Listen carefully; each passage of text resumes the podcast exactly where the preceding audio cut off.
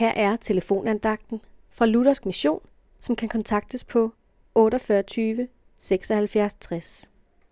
Andagsholderen i dag er Mikkel Vigilius. I Romerbrevet kapitel 3, vers 23 læser vi, Der er ingen forskel, for alle har syndet og har mistet herligheden fra Gud.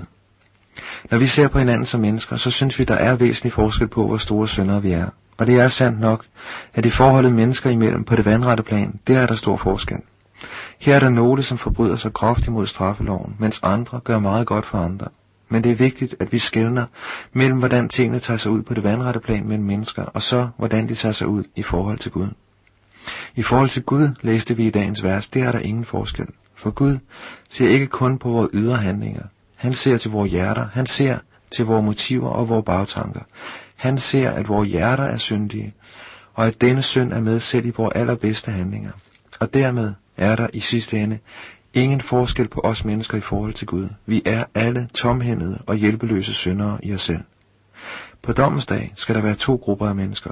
De frelste på Guds højre side, og de fortabte på Guds venstre side. Hvad er forskellen på disse to grupper? Ikke noget i dem selv. I sig selv er de tomhændede og hjælpeløse, både til højre og til venstre. Der er én forskel, at de til højre er kommet til Jesus med deres synd og har fået ham som deres frelser.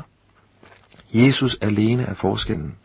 Skal du frelses på dommens dag, så skal det ikke være ved noget i dig selv, men ved Jesus alene. Amen.